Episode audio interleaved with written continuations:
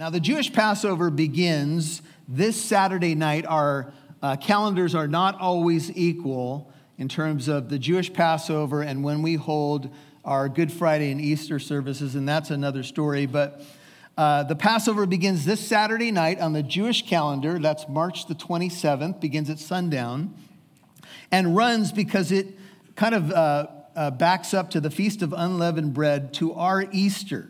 So the total feast will end on Sunday, April the 4th, which is our resurrection or Easter Sunday morning. That will happen at nightfall. During that celebration, at the beginning of that celebration, the Jews practice something called the Seder meal.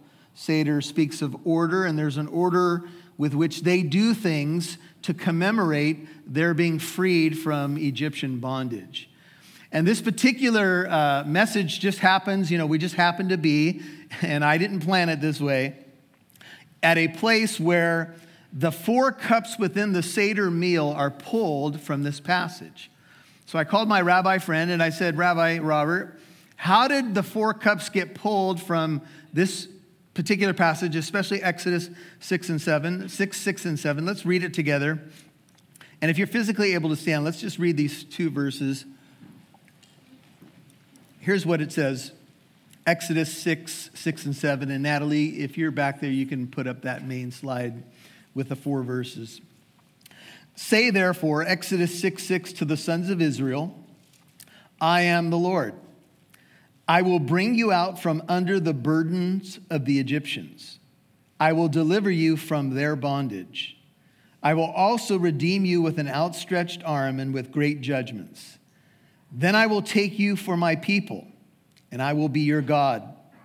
And you shall know that I am the Lord your God who brought you out from under the burdens of the Egyptians. You may be seated. Father, write your holy word on our hearts.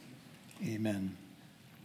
At every Seder, there are four stages to our redemption, represented by four cups in the verses that we just read together. There is a fulfillment of these cups in the person of Jesus Christ, and there's application to us as believers. And when I asked Rabbi Robert the question about how the four cups came from this passage, because you don't see cups there, he said it was basically a, a midrashic interpretation. That is, Jewish commentators looked at Exodus 6 and came up with a commentary that migrated into the Passover meal because you don't see the word cup here, but you will see how this applies in just a moment. And it would be like if you read a commentary today, for example, on the book of Romans, and you saw a group of commentators making a uh, interpretation on a passage.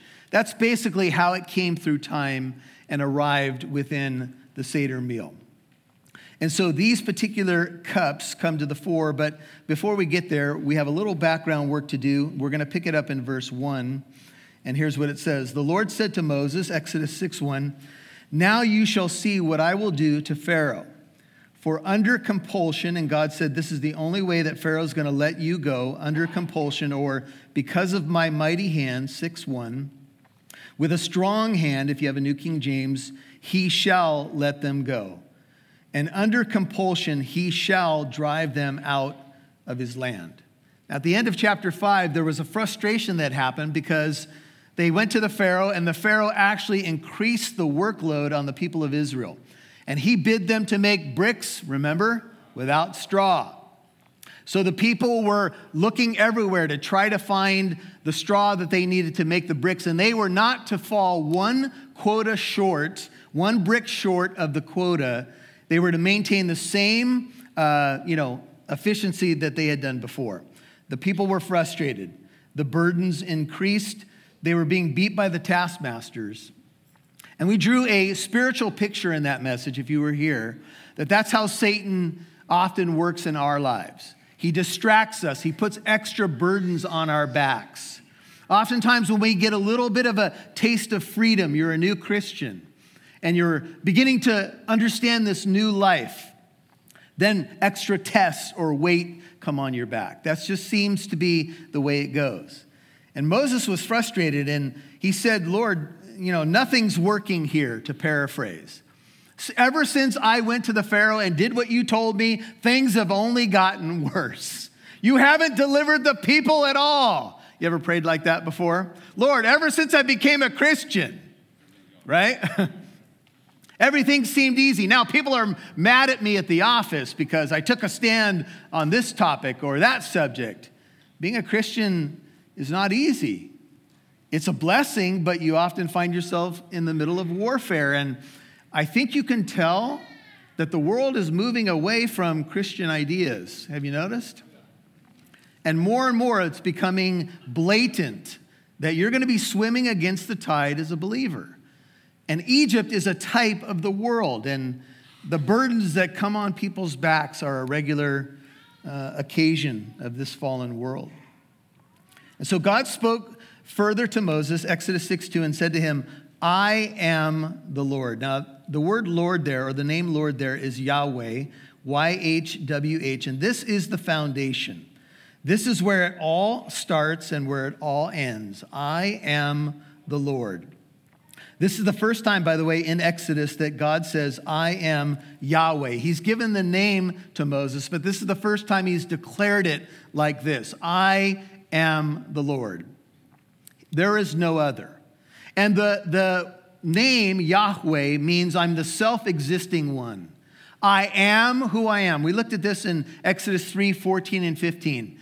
I am the self existent God. Everything comes from me. I hold it all together. He is non contingent, uncreated. He is the creator. And there's an additional thought to his name, and, his, and it is this I will be for you whatever you need in that moment. So it is, I am the self existing one, but I will also be to you what you need. And in the burning bush, when God shared that with Moses, the bush depicted Israel under the fire of Egyptian bondage, yet not consumed. The bush burned, but it was not consumed. And Moses turned to see this great sight. And that's when God commissioned him and God spoke to him. And to Abraham, God appeared as a traveler because uh, Abraham traveled and sojourned and never really owned any land except, except some burial ground. To Joshua, the Lord appears as a mighty warrior. And to Shadrach, Meshach, and Abednego, he comes into the fire. Whatever you need at that given moment, I am the self existent one, but I will also meet you where you are. And God has done that for me, and I'm sure for you, so many times. Not always in the timing that I would prefer. Sometimes He stretches us, of course. But I am the Lord is the foundation. This is covenant language. Yahweh is the covenant keeping God, and He's reminding Moses of who He is and thus what He does. He's the same self existent eternal God, Yahweh, that appeared to the patriarchs, that made the promises to Abraham to Isaac and to Jacob. And now they are going to be actualized, and they were even prophesied in Genesis 15 and now actualized under, you could say, the ministry of Moses. God is saying, What I promised, I will fulfill. And sometimes we look at our world and we look at world conditions, and maybe we read prophecies about the second coming of Christ, and we, we could have a little hesitation in our spirit. Is this really going to happen? Are you going to really rule and reign? But every promise that God has made in the Bible about the first coming of Christ came to pass, and the, all the prophecies about the second coming of Christ are going to come to pass. I am the Lord. That is my name. I do not lie. I will fulfill my word. That's what God is saying. And I think he's re emphasizing that for Moses. I appeared, look at verse 3, to Abraham these are the patriarchs or the ones that came before, to Isaac and Jacob. And I appeared as El Shaddai, that's God Almighty. But my name, Lord, that's Yahweh, verse 3, I did not make, uh, did not make myself known to them by that name. And some scholars believe, because this can be a little confusing, because I think Yahweh is uh, mentioned in Genesis multiple times. So, what does this mean? One scholar said he believes this could be in the form of a question. This could be something like this And by my name, Yahweh, did I not make myself known to them? And then there are other commentators that believe that God is saying, I made myself known as El Shaddai, God Almighty, but I did not reveal the depth of my name. And this is how you can kind of piece this together. Abraham, Isaac, and Jacob knew some about me. They got a little taste of who I am, but a further taste and a further revealing of my name will happen in the Exodus. Everybody with me? Through the 10 plagues, through the blood of the Passover lamb, lamb, I will reveal more of who I am, my redeeming, powerful hand. Abraham got a promise about land, and he learned a little bit about, obviously, about justification. Uh, you have Isaac and Jacob, who God appeared to them in, at very, in various stages of their journey. And the promises were reiterated. But do you remember the main promise was of, a, uh, of ancestry, stars, and sand? Remember, those were the images? So it would be like the stars of the sky and the sand of the seashore, so will your descendants be, and the promise of land, but not the full unfolding of redemption. And really, the full unfolding of redemption is realized for us in the person of Jesus Christ. And so there were types and shadows in the Old Testament that were fulfilled then by Christ in the New. And it could well be that God is saying here, in the revealing of my name as El Shaddai, I didn't reveal everything. And sometimes revelation comes, remember, in stages. And we see that in our Bibles. And so God says, Now in essence, I am making myself known in a new way. I'm going to redeem my people. I'm going to deliver them from bondage. God knows what our greatest need is, and our greatest need is salvation. It is deliverance. It is to know the one who delivers us from our bondage. And this will foreshadow the Lamb of God who takes away the sin of the world. And I also established my covenant with them. Look at verse 4 to give them the land of Canaan, the land in which they sojourned. Now, the patriarchs, Abraham, Isaac, and Jacob, lived as aliens in a land of promise, but they did not realize the promise. The promise would be realized in the future. And it would be re- really realized through the next generation, the generation beyond Moses. And that was largely because of the issue of unbelief. And so they wandered in the desert and they wandered in their unbelief.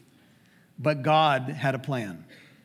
And that plan would be realized as Joshua would take them, take them across. And furthermore, verse 5 I have heard the groaning of the sons of Israel because of the Egyptians, because the Egyptians are holding them in bondage, and I have remembered my covenant.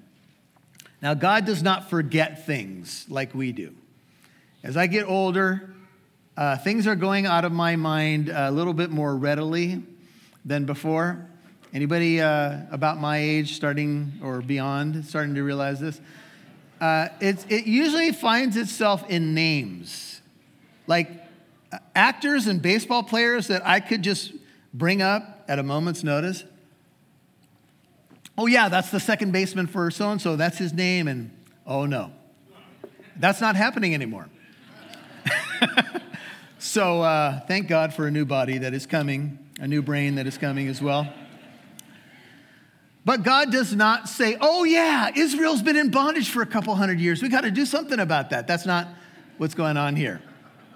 It's that the, re- the word remember means it's now time to act. What I have promised, I will now act upon. And in life, this is sometimes how it works. We we set a date for something, and that date may be far off into the future. It will be realized at some point, whether it's a wedding date or whatever.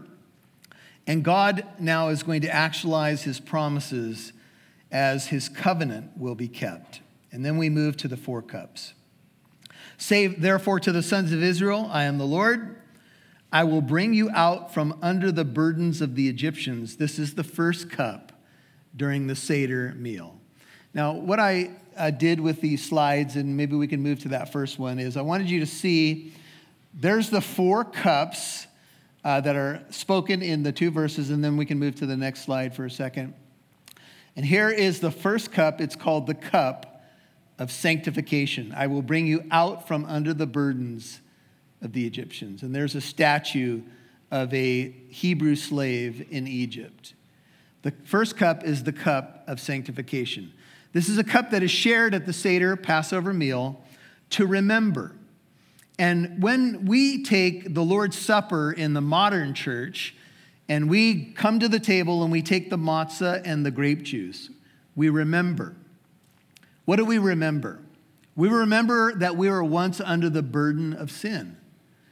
And some of you grew up in the church, but I did not necessarily walk with the Lord my whole childhood. I had some foundation that was given to me by my mom and my grandma, but we kind of moved away from that, and I found myself under the burden of a lot of things that I had created. And sin in the Bible is pictured as a weight that falls on your life. It ends up being a burden. Sometimes it's painted to us like it's going to be something cool and exciting. But what looks so fun and exciting at the beginning can often become a burden in our lives. And so, this first cup is the cup of sanctification. When we talk about being sanctified, we often say sanctified means to be set apart. And you can think of this as being repositioned by God. You are under the burden of sin, and He lifts that off of you and sets you free. Put your feet now upon solid ground. Christ fulfills these cups, and they have an application to our lives as believers because we have been you know, oftentimes when people get saved, they describe feeling like a weight came off of their shoulders.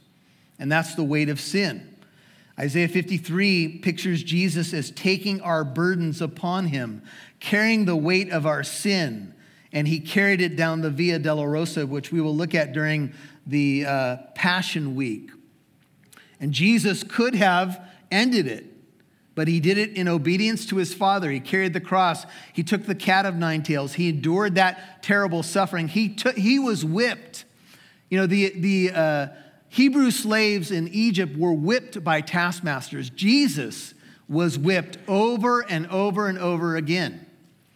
And when Jesus stepped into this world, he stepped in to take our spot to put himself under the burden to relieve us of the burden.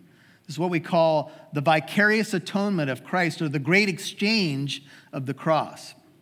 Jesus, though innocent, bears our burden. He puts himself under the weight, the penalty of sin. He never sinned himself, but he, he steps in to be the substitute for us. And so here is the cup of sanctification. Jesus, by the way, honored these cups as he ate the Passover meal with his disciples, and he would have done it as a faithful Jew over and over again. He says in Luke 22 14, I have earnestly, 15, desired to eat this Passover with you before I suffer. For I say to you, I shall never again eat it until it is fulfilled in the kingdom of God. And when he had taken a cup and given thanks, he said, Take this and share it among yourselves. For I say to you, I will not drink of the fruit of the vine from now on until the kingdom of God comes. And so Jesus shared in these cups, and he was the fulfillment of these cups. And his bride, the church, was sitting at that table. Now, there was one who didn't belong to him, that was Judas, but his bride was there. And Ray Vander Laan's done a series with Focus on the Family, and he has taught on this idea of the dowry. And here's what would happen in the ancient world when you were to uh, you were to approach a prospective bride. You would show up at her home, and you would show up with a bag of money and a bottle of wine and some paperwork, and you would be looking very suspicious as you came to ring the doorbell. But this would have been worked out before, and the two dads would haggle over something called a dowry. And the dowry was the price for the bride. Ray Vander Laan says that it's roughly equivalent to what you would pay for a home today. Woo! And all God's people said, Oh, I'm glad things have changed. anyway, so they would, they would haggle over it, and once they agreed, the father of the prospective groom would pour a cup of wine. Wine in Jewish thought represented life and joy. The prospective groom would offer it to the prospective bride, and she had a moment of decision. If she took the cup to her lips and drank from it, she was saying, I receive your life captured in the wine, and I give you back my own. When Jesus was at the Last Supper and he transformed the Passover meal into what we call the Last Supper. He passed the cup, he passed the cup of redemption. And when each disciple drank from it, I think they knew what was going on. They were saying, Life, Lord, we receive your life captured in the wine, and we give you back our own. And Ray Vander Laan beautifully says, Jesus, in essence, at the Last Supper, was saying to the disciples, Will you marry me? Will you be my bride? Will you be my family? And there was something deep going on that night that I think the disciples maybe didn't fully realize all the angles, and maybe we don't either when we come to the table or when we take another step towards the Lord and maturing in our walk. Or maybe the diamond turns a little bit more on the, the gospel that we've embraced in our lives. It's, it's deep. And so the scholars have also said to pay attention to the I will statements in these verses. There's seven of them. There's four cups, but seven I will statements. Take a look at the verse again. Say, therefore, to the sons of Israel, six, I am the Lord, I will bring you out from under the burdens of the Egyptians. Now, that is the cup of sanctification, but you'll notice that it is God doing the work. Unless God had intervened, there would be no deliverance. So, the cup of sanctification is also known as the cup of consecration. I will bring you out, I will do the work. It's a promise of liberation from under the burdens of the Egyptians out and free. The word for church in Greek is ekklesia, and it literally means the called out ones. So if you're a Christian today, the name church means to be called out. Called out of the world, Egypt uh, is a type or a picture of the world, and called to Christ.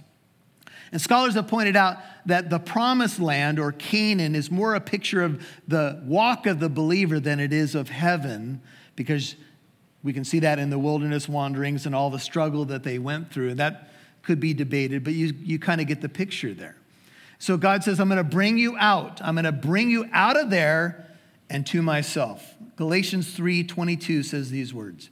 But the scripture has shut up all men under hupo, under sin. It's the idea of all people are under the weight of a huge, massive boulder of sin.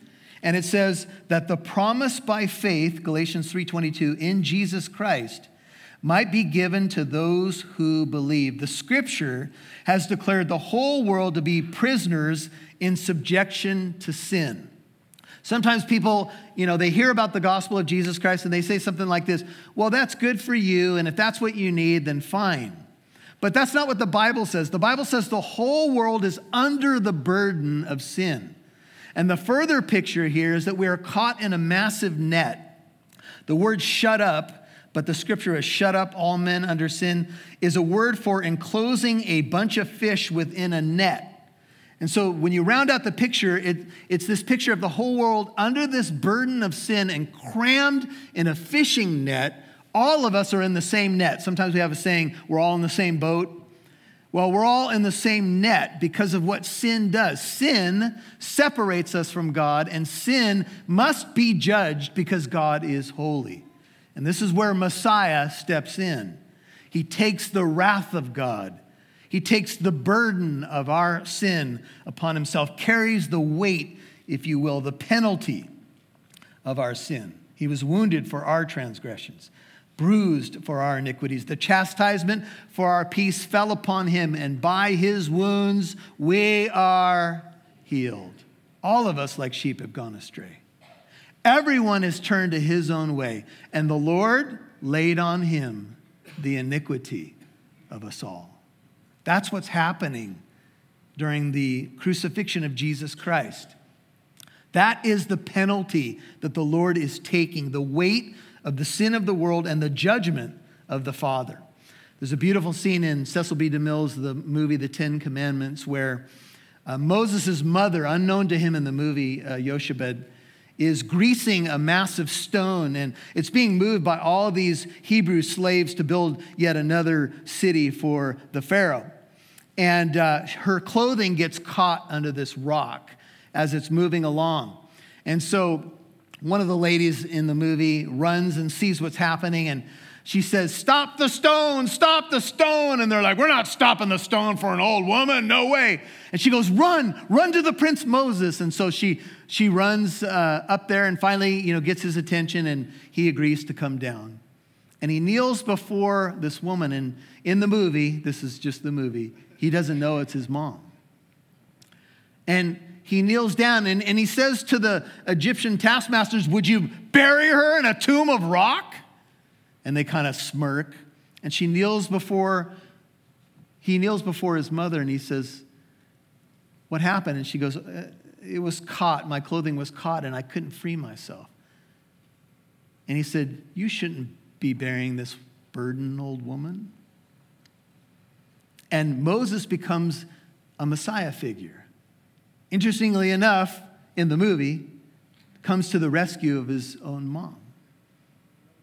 This is what Messiah does. He comes to our rescue. We're caught under the rock of sin. We can't free ourselves. We need a deliverer. Moses will end up being a deliverer. He will become, he is a type of Jesus Christ.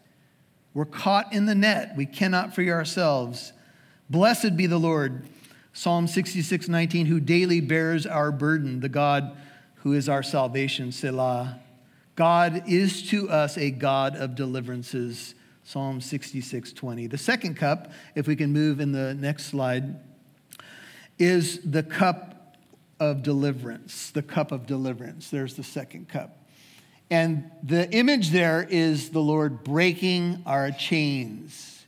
And so remember, we are moving through the cups of the Seder meal, but they have direct application to us as believers.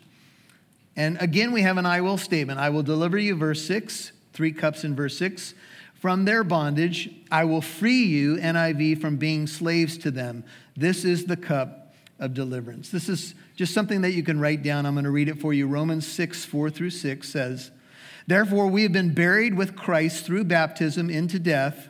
We saw that picture with all those being baptized today. In order that as Christ was raised from the dead through the glory of the Father, so we too might walk in newness of life. For if we become united with him in the likeness of his death, certainly we shall also be in the likeness of his resurrection. Knowing this, that our old self was crucified with him, that our body of sin might be done away with, that we should no longer be slaves to sin. Now, the Lord is the Spirit. Here's the Bible verse for the National Day of Prayer this year, 2 Corinthians 3:17. Now the Lord is the Spirit, and where the Spirit of the Lord is, there is liberty or freedom. That's right. The Lord sets us free. He's not just going to remove the burden, He wants you to walk in deliverance. He wants you to walk in freedom. If the Son makes you free, you shall be free indeed. But some of us are still walking like we're slaves. We, some of us are buying tickets and setting up caravans to go back to Egypt, just like the the Hebrews did when, the, when things got a little bit tough. Oh, we're going back. I'm sick of the manna. How many times can you eat manna manicotti in a week, man? I mean, come on. That's just a joke with an Italian bent. Revelation 1 5 says, And from Jesus Christ, the faithful witness, the firstborn of the dead, the ruler of the kings of the earth, listen to this, to him who loves us and released us from our sins by his blood. And he has made us to be a kingdom, priest to his God and Father. To him be the glory and the dominion forever and ever. And all God's people said, Amen. That's not the end of the sermon, but that's a good place for an amen. now, the third cup in verse 6 is called the cup of redemption. So, God breaks our chains and he also redeems us. This is the cup that Jesus instituted the new covenant.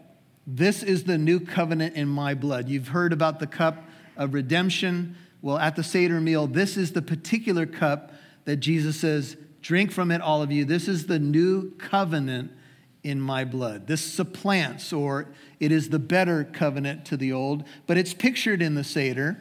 And again, you have the, the I will statement I will redeem you with an outstretched arm, with God's mighty arm, and with great judgments. The third cup is the cup of redemption. Isaiah 54 5 says, For your husband is your maker, whose name is Yahweh of hosts, and your redeemer is the Holy One of Israel, who is called the God of all the earth. What does redemption mean? Well, redemption is a word in, he, in Greek and Hebrew which literally means to purchase with a price or to buy back. And it's pictured in a book of the Bible that I think many of you are familiar with, the book of Hosea. And let me just paint the picture for you quickly without us turning there. Hosea was a prophet of God, and he was prophesying, I think, during the 8th century BC. And there was the threat of Assyrian invasion, and the people of Israel were loved by God, but they continued to be wayward. And so God instructed Hosea the prophet to go and marry what some versions of scripture seem to imply was a prostitute, a woman that was wayward, a woman that would commit adultery against him. And he was instructed with his eyes wide open to go and marry a woman that would not be true to him. And so he goes and marries her, and offspring come into the picture. And at some point in that relationship, she leaves him. Some commentators, no joke, believe that she has gotten herself involved in prostitution and a pimp, what we call a modern day pimp, is now in control of her life. And so Hosea is called to go and buy her back. And she's married to him, so he has every right, right? But she's gotten herself in a web of sin and she's actually in some form of prostitution or slavery. And so Hosea goes to the slave market and purchases his wife back and redeems her back to himself. And when she comes home, he says to her, Please don't cheat on me anymore. And some of us ask the question why would God ever ask a holy prophet of his to marry a prostitute, knowing what she would do. And the whole thing is outlined in Scripture to become a picture of God's relationship with Israel. That though he loves Israel and he continues to reach out with his love to her, she is enamored with idols and she continue to, continues to commit spiritual adultery against him. And God says, Hosea, I want you to walk in my sandals now. Everybody's concerned about looking at life from their perspective. I want you to see my perspective. Here's my perspective I bought this people, I love them, and they continue to cheat on me. But I want you to go and buy, them, buy her back. And I want you to tell her that you love her and that you're not going to give up on her. And I know there's theology, you know, that's out there that, you know, the church has replaced Israel and, and God's not working uh, uh, in literal physical Israel anymore, I beg to differ. I think the Bible makes it very clear that God is working and will work in the future in the actual physical nation of Israel. And I think the whole picture of Scripture is undeniable that that's the case. The church is grafted in, no doubt, to those promises, praise God. But God will always be true to the promises that He has made to His people. But it's not been without bumps and bruises. It's not been without tough love, amen? And by the way, the same thing that happened with Israel applies to the church. Yes, we're in the new covenant, but God still disciplines his children, and that's because he loves you. So, daddy does spank. But he does it because he loves you. He doesn't want you to be wayward because he knows if you go off to back to the idols, back to that lifestyle, it's just going to put you back in bondage and he wants you to be free. See, he's redeemed you with a price, not silver and gold, but the precious blood of Jesus Christ, without spot, without blemish. Don't forget who you are. Now, this word ga'al in Hebrew, the, the, uh, the word for redeem, means to buy back what was originally one's own. And the root is the idea of a kinsman redeemer. And this is seen in the book of Ruth, where, uh, what's the guy's name again? See, this is names again. Say it again. Boaz, thank you. you guys are all saying it at the same time, like, ah, what? Anyway, Boaz. See, I told you with the names thing. Anyway, but he steps in and he becomes the kinsman redeemer. And you can see that in Ruth chapters 3 and 4. And Boaz is a, t- a type of Christ. And so he pays the ransom. You have three cups. The I wills, you can see the buying back. We have been bought with a price. Therefore, glorify God in your body. 1 Corinthians 6 19 says, You've been bought with a price. Glorify God in your body. Sometimes, you know, you, you get the idea that contemporary Christians don't think that holiness is that big of a deal. And while it is true that we're not going to be perfect and we're going to fall short, and that's why we need grace, holiness is something we should pursue because we've been bought with a price. Therefore, glorify God in your body. That's a response to the price that's been paid for you. You don't earn your salvation, but you respond to what God has done by saying, Lord, I offer myself as a living sacrifice. I know it's not easy. I, I know that this world beats against this idea of holiness, but do you want to swim with the tide? That's easy. The old saying is any dead fish can float downstream. All you got to be is dead. And you can go with the flow of this world. But I would argue that there are many believers, sadly, that are running right down that river with the world and haven't stepped out of it and realized their freedom. You have the power to be free, the power to walk in newness of life. It is going to be a process, but it is within you. And then the fourth cup I will take you for my people. Literally, uh, this is verse 7 just take note again of the I wills. I will take you for my people. Literally, I will take you to me or myself as my people. I will be your God. And you shall know that I am the Lord your God who brought you out from under the burdens of the Egyptians. The fourth cup, if we can move to that one, is the cup of acceptance. And the cup of acceptance has two uh, primary metaphors or images that I want to just put before you. One is of adoption, but the major theme here seems to be marriage. It's a marriage metaphor. When we say a metaphor, we're just talking about a picture, right? And so when it says, I will take you as my people and I will be your God, this is the idea of becoming his in a marriage picture. Adoption fits as well, but here it is a picture of marriage. And this is the fourth and final cup I'd like to put before you. The language appears, says one scholar, to derive from marriage and adoption formulas found in Israelite and ancient Near East and the ancient Near Eastern world. Talking to my rabbi friend Robert this last week, I was kind of picking his brain on some of these images, and he said, "You know, Pastor Michael," he said, "really, what we have here in the fourth cup, this cup of acceptance or this covenant marriage, is the idea that when Israel moves into the wilderness, they're on their honeymoon."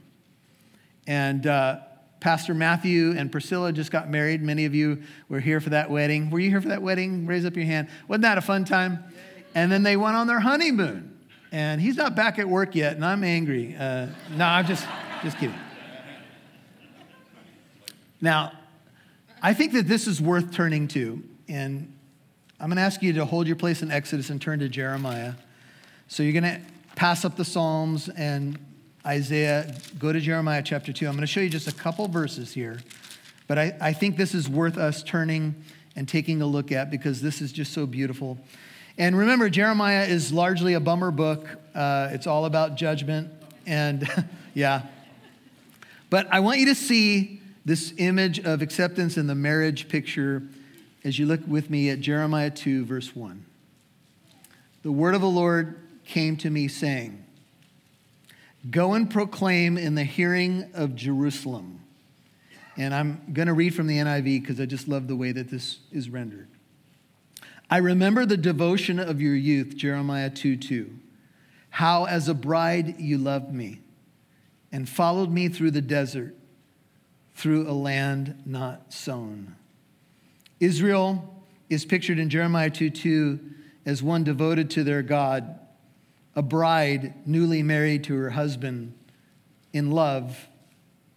And off to the desert they went on their honeymoon. And as they wandered into the, into the desert, sadly, it didn't go really well. And I want to take you to Jeremiah 31 for a second. And as you turn there, I think we all realize, those of us who are married, that we get married, we, we say vows, we, entered in, we enter into what we call a covenant. We say, for better, for worse, for richer, for poorer, in sickness and in health, to love and to cherish, as long as we both shall live. With God as my witness, I give you my promise. And then we go off on a honeymoon, and that's usually pretty fun. And then the desert of this world becomes a reality, right? It's not easy. Marriage is the school of discipleship. It's really where you learn to practice agape love. And you got to learn it. Love is patient, love is kind. Love, agape love means you love as a decision of your will, not for what you're going to get back. You just love because that's what agape does. And this is also pictured in the prodigal son when Jesus tells the story in Luke 15 about the prodigal leaving home and wandering in the world and becoming broken and ending up in the mud pit of his own sin and rehearsing then a speech, coming to his senses. I'll go back to my father. I'll say, I'm not worthy to be called your son. Make me like one of your hired servants. And the father says, Oh, no. No, no, no, you are my son. And he hugs him and puts a ring on his finger and sandals on his feet and a robe on him and throws a party. This son of mine was dead and he's alive again. He was wandering in the desert and he's come home. Look, marriage is not easy, but marriage is the school of discipleship. It's where you learn to love with God's love. Did you think God's love was easy?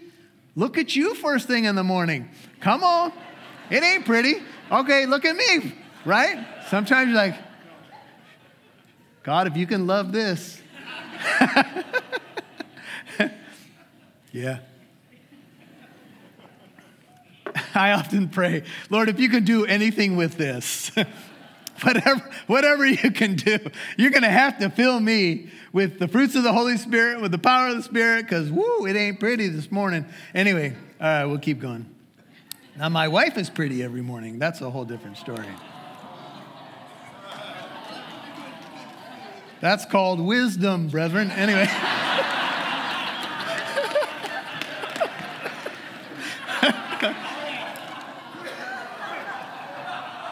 no, that's serious. You are. Uh, we digress. Let's. It is about marriage. But anyway, Jeremiah 31 31 says, Behold, 31 31. Days are coming, declares the Lord, when I will make a new covenant with the house of Israel and with the house of Judah. Not like the covenant which I made with their fathers in the day I took them by the hand to bring them out of the land of Egypt. My covenant, which they broke. I didn't break it, they broke it. Although, what's your Bible say? I was a husband to them, declares the Lord. But this is the covenant which I will make with the house of Israel after those days, declares the Lord. I will put my law within them, and on their heart I will write it and I will be their God, and they shall be my people. This is same language as we see in the fourth cup. And they shall not teach again each man his neighbor and each man his brother, saying, Know the Lord, for they shall all know me. From the least of them to the greatest of them declares the Lord, for I will forgive their iniquity, and their sin I will remember no more. Back to Exodus, and we'll finish it. The good news of the new covenant the four cups. By the way, uh, there is a fifth cup called Elijah's cup in the Seder. Uh, they, they put that cup out uh, in expectation that Elijah might show up and announce the coming of the Messiah. And there's a land promise in the last couple of verses. We'll, we'll move quickly here, but this is uh, 6 8. Just note again the I wills. I will bring you to the land which I swore. We talked about the honeymoon imagery to give to Abraham, Isaac, and Jacob, and I will, seven I wills, called the seven I wills of salvation, if you're interested. I will give it to you for a possession.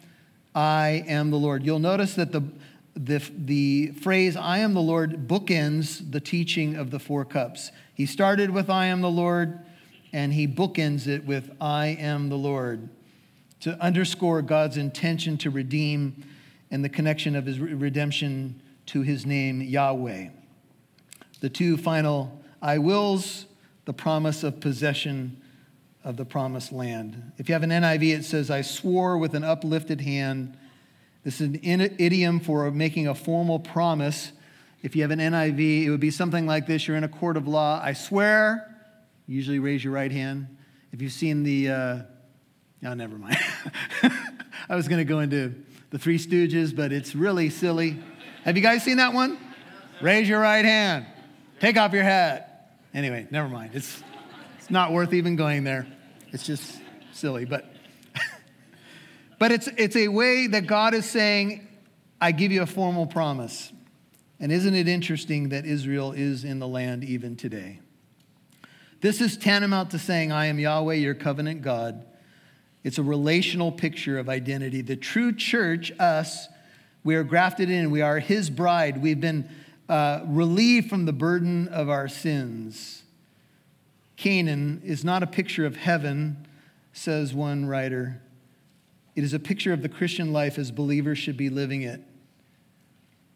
so we need all the help we can get because it's a battle.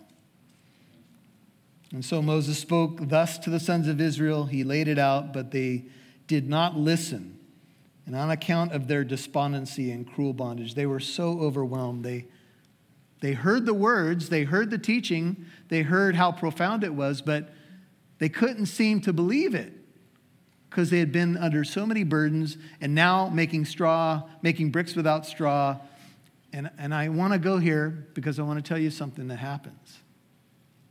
Sometimes you hear these beautiful truths and you don't think they can be for you. And you know why? Because you're under so many burdens. And, and you hear this and you say, oh, that, that works for that person over there. And I'm sure God can save and use that person, but not me because I'm under too many burdens. And maybe some of them are self created. But the gospel, my friend, is for you. If you're watching right now, it's for you. He came for you. God so loved the world that he gave his only son. He loved the world. He loves you. That whoever believes in him will not perish, they'll have everlasting life. And I want to ask you do you believe? Have you entered into the new covenant? Have you said yes? You know, when a marriage proposal is put forth, there needs to be a response. And the response is, Will you marry me? And the response is, I will. That's how you enter into the covenant. You say, I will. I will leave my former life and I will be now bound to you. You are my Lord. You are my God. Now, many of you have said, I will to this offer, but some of you haven't. And until you do, you're not married to him and you're not a Christian. That's just the truth. But you can be because he is literally a prayer away. And the biblical gospel says, repent of your sin and receive Jesus Christ as your Redeemer, as your Lord and Savior. And He will save you. He will not cast out anyone who comes to Him in faith. Will you come? If you're not saved, you need to get saved, man, or you're going to remain under the burden of your sin and you're going to be judged one day because God is holy. But instead of judging us, He judged His Son. His Son took our place at the cross. He took our punishment, He took the wrath of the Father. The innocent one who knew no sin became sin for us, that in Him we might become the righteousness of God. That's the gospel. And you, you've got to have a moment where you decide, I will follow him. He's worth it and so much more. Amen? So I'm going to pray. And if you haven't made this decision yet, I invite you, the Lord invites you through the power of his word. Get saved. Bow your heart with me, Father. Thank you for all that's happened today. Thank you for the power of your word. Thank you for the sweet way in which you draw us. Thank you for the, the beauty of these four cups. They're images that we need to understand, they're, they're offers, they're promises that you say, I'll, I'll do this. And Israel wandered in the desert simply because of one thing they, they wallowed in un- unbelief. Yet you didn't give up on them, just like you don't give up on us, and just like you didn't give up in the image of the prodigal son. Some of you need to come home today. You, you already know the Lord, but you've been wandering. So pray with me something like this Heavenly Father, pray it out loud if it's you. I come to you in the name of Jesus. And I thank you that you, Jesus, came on a rescue mission to save me. Father, thank you for sending your only Son. Jesus, thank you that you lived that perfect life that I can never live. You fulfilled the law. You did what Israel and what I failed to do. Thank you that you died on that terrible cross for me and experienced the wrath of your Father, tasted death for me. Thank you that you rose from the dead defeated death, our mortal enemy. We're so grateful that death is going to die in the resurrection. And Lord, I repent of my sin. And I ask you to save me. Buy me back, redeem me, Lord. Register my name in heaven. Look, you don't have to have a perfect prayer, but God knows your heart. And if you're ready to surrender and follow Him, He'll lead you, He'll direct you, He'll guide you. Father, for those who have opened their hearts today and for this precious congregation, you're doing some wonderful things in our midst, and we just want to give you the glory for what you're doing. We pray you'll continue to work, you'll bless each one there are some that need your healing touch today. There are others who may be struggling emotionally or just under a heavy burden. I pray you'd lift burdens in this room and help us to walk in freedom, help us to walk in faith. Thank you that you are so faithful. Even when we are faithless, you are faithful. We pray all of this in Jesus' holy name.